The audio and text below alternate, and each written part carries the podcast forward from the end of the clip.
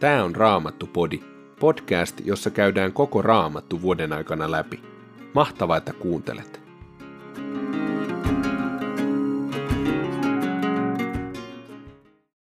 Tänään luemme ensimmäistä Samuelin kirjasta luvut 5, 6 ja 7. Jaakobin kirjeestä ensimmäistä luvusta jakeet 19-27 ja psalmista 119 jakeet 33-48. Ensimmäinen Samuelin kirja, viides luku. Filistealaiset ottivat haltuunsa Jumalan arkun ja veivät sen Eben Eseristä Asdodiin. Siellä he panivat sen Dakonin temppeliin Dakonin patsaan viereen. Varhain seuraavana aamuna Asdodilaiset huomasivat, että Dakon oli kaatunut kasvoilleen Herran liiton arkun eteen. He nostivat Dakonin takaisin paikoilleen. Mutta kun he seuraavana aamuna nousivat, Dakon makasi jälleen kasvoillaan Jumalan arkun edessä. Patsaan pää ja kädet olivat katkenneina kynnyksen vierellä, ja vain vartalo oli enää huoneessa. Tämän vuoksi eivät Dakonin papit eivätkä hänen temppelissään kävijät vieläkään saa Asdodissa astua Dakonin huoneen kynnykselle. Herran käsipainoin raskaana asdodilaisia, ja hän saattoi heidät kauhun valtaan iskemällä paiseita sekä heihin että ympäristön asukkaisiin. Kun asdodilaiset näkivät, mitä tapahtui, he sanoivat, Israelin Jumalan arkku ei saa jäädä tänne luoksemme, sillä hänen käteensä ahdistaa meitä ja Jumalamme Dakonia. Ja he kutsuvat koolle kaikki filistealaisten päämiehet ja kysyvät heiltä, mitä meidän pitäisi tehdä Israelin Jumalan arkulle? He vastasivat, siirrettäköön Israelin Jumalan arkku Katiin. Niin Israelin Jumalan arkku vietiin sinne. Mutta silloin Herran käsi saattoi Gatin kauhun ja sekasorron valtaan. Hän iski märkiviä paiseita kaikkiin kaupungin asukkaisiin, niin ylhäisiin kuin alhaisiin. Silloin he lähettivät Jumalan arkun Ekroniin, mutta kun Jumalan arkku saapui sinne, ekronilaiset huusivat hädissään. Nyt he ovat tuoneet Israelin Jumalan arkun meidän luoksemme. Aikovatko ne tappaa koko tämän kaupungin väen? He kutsuvat koolle kaikki filistealaisten päämiehet ja sanoivat, lähettäkää Israelin Jumalan arkku takaisin sinne, minne se kuuluu. Muuten se tappaa meidät kaikki. Koko kaupungissa vallitsi kuoleman kauhu, sillä Herran käsi lepäsi raskaana sen päällä. Ne, jotka olivat vielä hengissä, olivat täynnä paiseita, ja heidän hätähuuntonsa kuului taivaaseen saakka.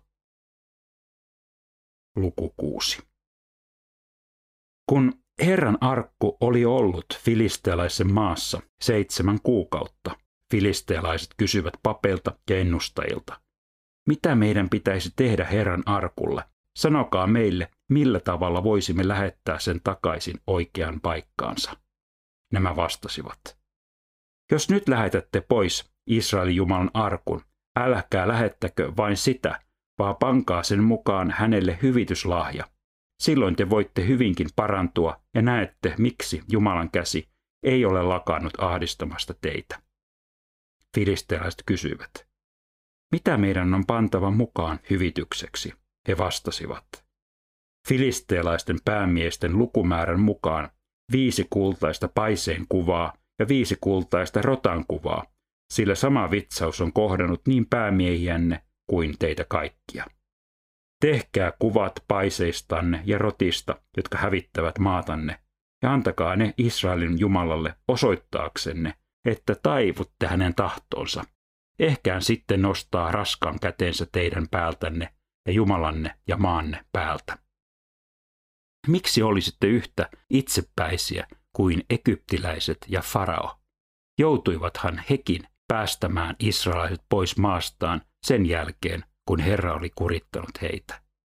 Tehkää siis nyt uudet vaunut ja ottakaa kaksi äsken poikinutta lehmää, jotka eivät vielä koskaan ole kantaneet iestä niskassaan. Valestakaa lehmät vaunujen eteen, mutta viekää niiden vasikat tarhaan pois emäensä luota. Asettakaa Herran arkku vaunuihin, pankaa sen viereen lippaaseen kultaesineet, jotka annatte mukaan hyvitykseksi, ja lähettäkää sitten arkku matkaan. Pitäkää Herran arkkua silmällä. Jos se lähtee kotiseutuaan kohti, Bet Semesiin päin, silloin tämä suuri onnettomuus on Herran aiheuttama. Mutta jos käy toisin, me tiedämme, ettei hänen kätensä ole lyönyt meitä, vaan kaikki on ollut pelkkää sattumaa. Filistealaiset tekivät niin. He ottivat kaksi äsken poikinutta lehmää, valjastivat ne vaunujen eteen ja sulkivat niiden vasikat tarhaan. Vaunuihin he kuorosivat Herran arkun sekä lippaan, jossa olivat kultarotat ja heidän paiseittensa kuvat. Lehmät lähtivät suoraa päätä liikkeelle pitkin Pet Semesin tietä ja kulkivat koko ajan ammuen suoraan eteenpäin, poikkeamatta oikealle tai vasemmalle. Filistealaisen päämiehet seurasivat perässä Pet Semesin seudulle saakka. Pet Semesin asukkaat olivat laaksossa korjaamassa vehnäsatoaan. Äkkiä he näkivät arkun ja riemastuivat. Vaunut saapuivat Pet Semesiläisen Joosuan pellolle ja pysähtyivät sinne suuren kiven luo. Siellä kylän asukkaat pilkkoivat vaunujen laudat polttopuiksi ja teurastivat lehmät polttouhriksi Herralle. Mutta leeviläiset nostivat vaunuista Herran arkun ja sen mukana tulleen lippaan, jossa kultaesineet olivat, ja asettivat ne suurelle kivelle. Sinä päivänä Petsemesin asukkaat uhrasivat sekä poltto- että teurasuhreja Herralle. Kun filisteelaisten viisi päämiestä olivat nähneet kaiken tämän, he palasivat vielä samana päivänä Ekroniin. Niistä kultapaiseista, jotka filisteelaiset lähettivät Herralle, oli yksi hyvityksenä Asdodin puolesta, yksi Gaasan, yksi Askelonin, yksi Katin ja yksi Ekronin puolesta. Kultarottia oli viisi yhtä monta kuin oli filisteelaisten päämiehiä ja heidän linnoitettuja kylien ympäröimiä kaupunkejaan. Se suuri kivi, jolle Herran arkku asetettiin, on vielä nykyäänkin Pet Semesiläisen Joosuan pellolla. Pet Semesin asukkaista vain Jekonian suku ei iloinnut nähdessään Herran arkun. Herra iski siitä kuoliaaksi 70 miestä ja kaupungissa oli suru, koska hän oli lyönyt heitä niin pahoin. Petsemesin asukkaat sanoivat, ei kukaan voi kestää Herran tämän pyhän Jumalan edessä. Mihin hänen arkkunsa voitaisiin viedä täältä? He lähettivät sananviejät kirjat Jeremin asukkaiden luo sanomaan. Filistealaiset ovat palauttaneet Herran arkun, tulkaa hakemaan se täältä. Luku 7. Kirjat Jeremin miehet tulivat ja ottivat Herran arkun mukaansa.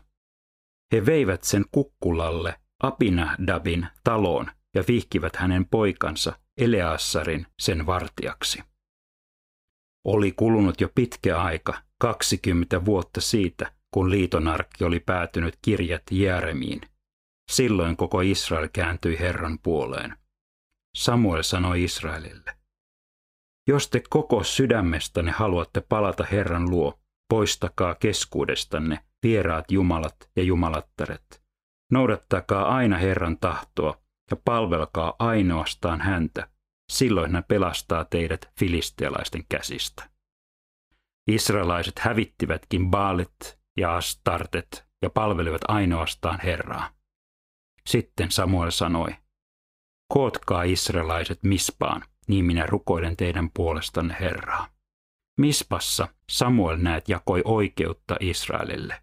He kokoontuivat sinne, ammensivat vettä, kaatoivat sen maahan Herran edessä, paastosivat sen päivän ja lausuivat, me olemme rikkoneet Herraa vastaan.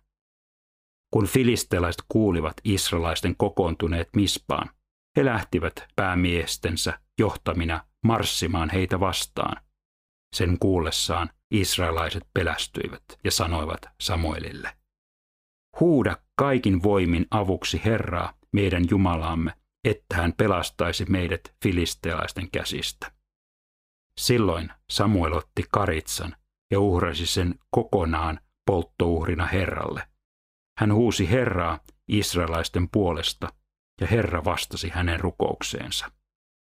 Samuelin uhratessa filistealaiset kävivät hyökkäykseen israelaisia vastaan, mutta silloin Herra jylisi ukkosen pauhuna filistealaisten yllä ja saattoi heidät sekasortoon niin, että israelaiset löivät heidät. Sitten Israelin miehet lähtivät Mispasta ajamaan takaa filistealaisia ja tappoivat heitä vielä Bet-Karin länsipuolella. Tämän jälkeen Samuel otti kiven ja asetti sen Mispan ja Senin väliin. Hän antoi kivelle nimen Eben Ezer, avun kivi, sanoen, tähän asti Herra on auttanut meitä. Näin kukistettiin filistealaiset, eivätkä he enää tulleet Israelin alueelle, vaan Herran käsi piti heidät aloillaan niin kauan kuin Samuel eli. Filistealaisten valtaamat kaupungit palautuivat Israelin haltuun Ekronista Katiin saakka, ja israelaiset vapauttivat myös niiden ympäristön filistealaisten vallasta.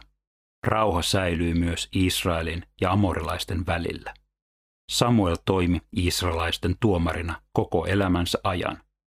Joka vuosi hän kiersi Peettelissä, Kilkalissa ja Mispassa ja jakoi näissä paikoissa oikeutta Israelille.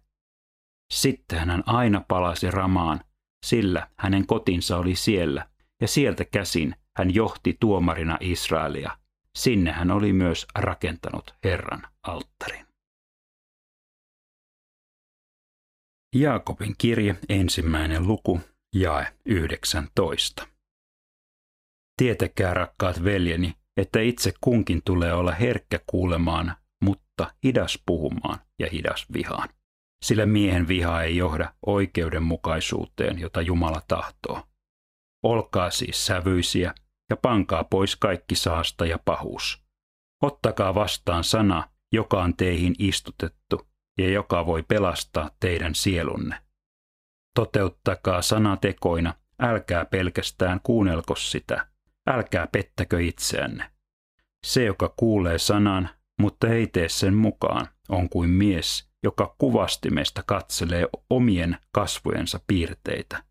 Hän kyllä tarkastelee itseään, mutta poistuttuaan hän unohtaa saman tien, millainen on.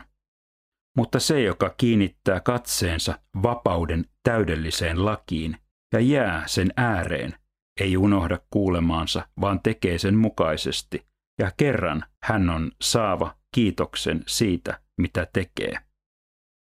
Jos joku luulee olevansa Jumalan palvelija, mutta ei pysty hillitsemään kieltään, hän pettää itseänsä ja hänen Jumalan palveluksensa on turha. Puhdasta, Jumalan ja Isän silmissä tahratonta palvelusta on huolehtia orvoista ja leskistä, kun he ovat ahdingossa ja varjella itsensä niin, ettei maailma saastuta. Psalmi 119 Jae 33. Herra, opeta minulle määräystesi tie, niin seuraan sitä tinkimättä. Anna minulle ymmärrystä noudattaa lakiasi, olla sydämestäni sille kuuliainen. Anna minun kulkea käskyjesi polkua, siitä minä saan ilon. Taivuta sydämeni liittosi puoleen, oman voiton pyynnistä ohjaa se pois. Käännä katseeni kauas kaikesta turhasta. Anna minun elää ja kulkea sinun tietäsi. Tee myös minulle se, minkä olet luvannut tehdä kaikille, jotka sinua pelkäävät. Päästä minut häpeästä, joka minua uhkaa. Sinun päätöksesi ovat hyvät. Herra, minä kaipaan sinun säädöksiesi. Sinä olet oikeamielinen. Anna minun elää. Herra, Osoita minulle uskollisuutesi. Auta minua. Tee lupauksesi mukaan. Sinun sanasi minä turvaan. Sen avulla pystyn vastaamaan pilkkaajille. Älä jätä suutani totuuden sanaa vaille. Minä panen toivoni sinun päätöksiisi. Minä noudatan aina sinun lakiasi, aina ja ikuisesti. Sinun säädöstäsi mukaan minä tahdon elää ja siksi voin kulkea kevein mielin. Kuninkaittenkin edessä kerron arkailematta sinun liitostasi. sinun käskyistäsi minä saan ilon, ne ovat minulle rakkaat. Minä kohotan käteeni sinun puoleesi.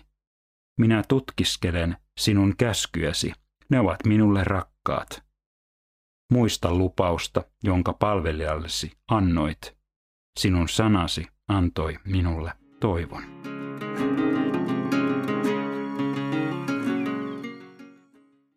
Päivän teksteissä puhuttiin Jumalan tahdonmukaisen elämän siunauksesta.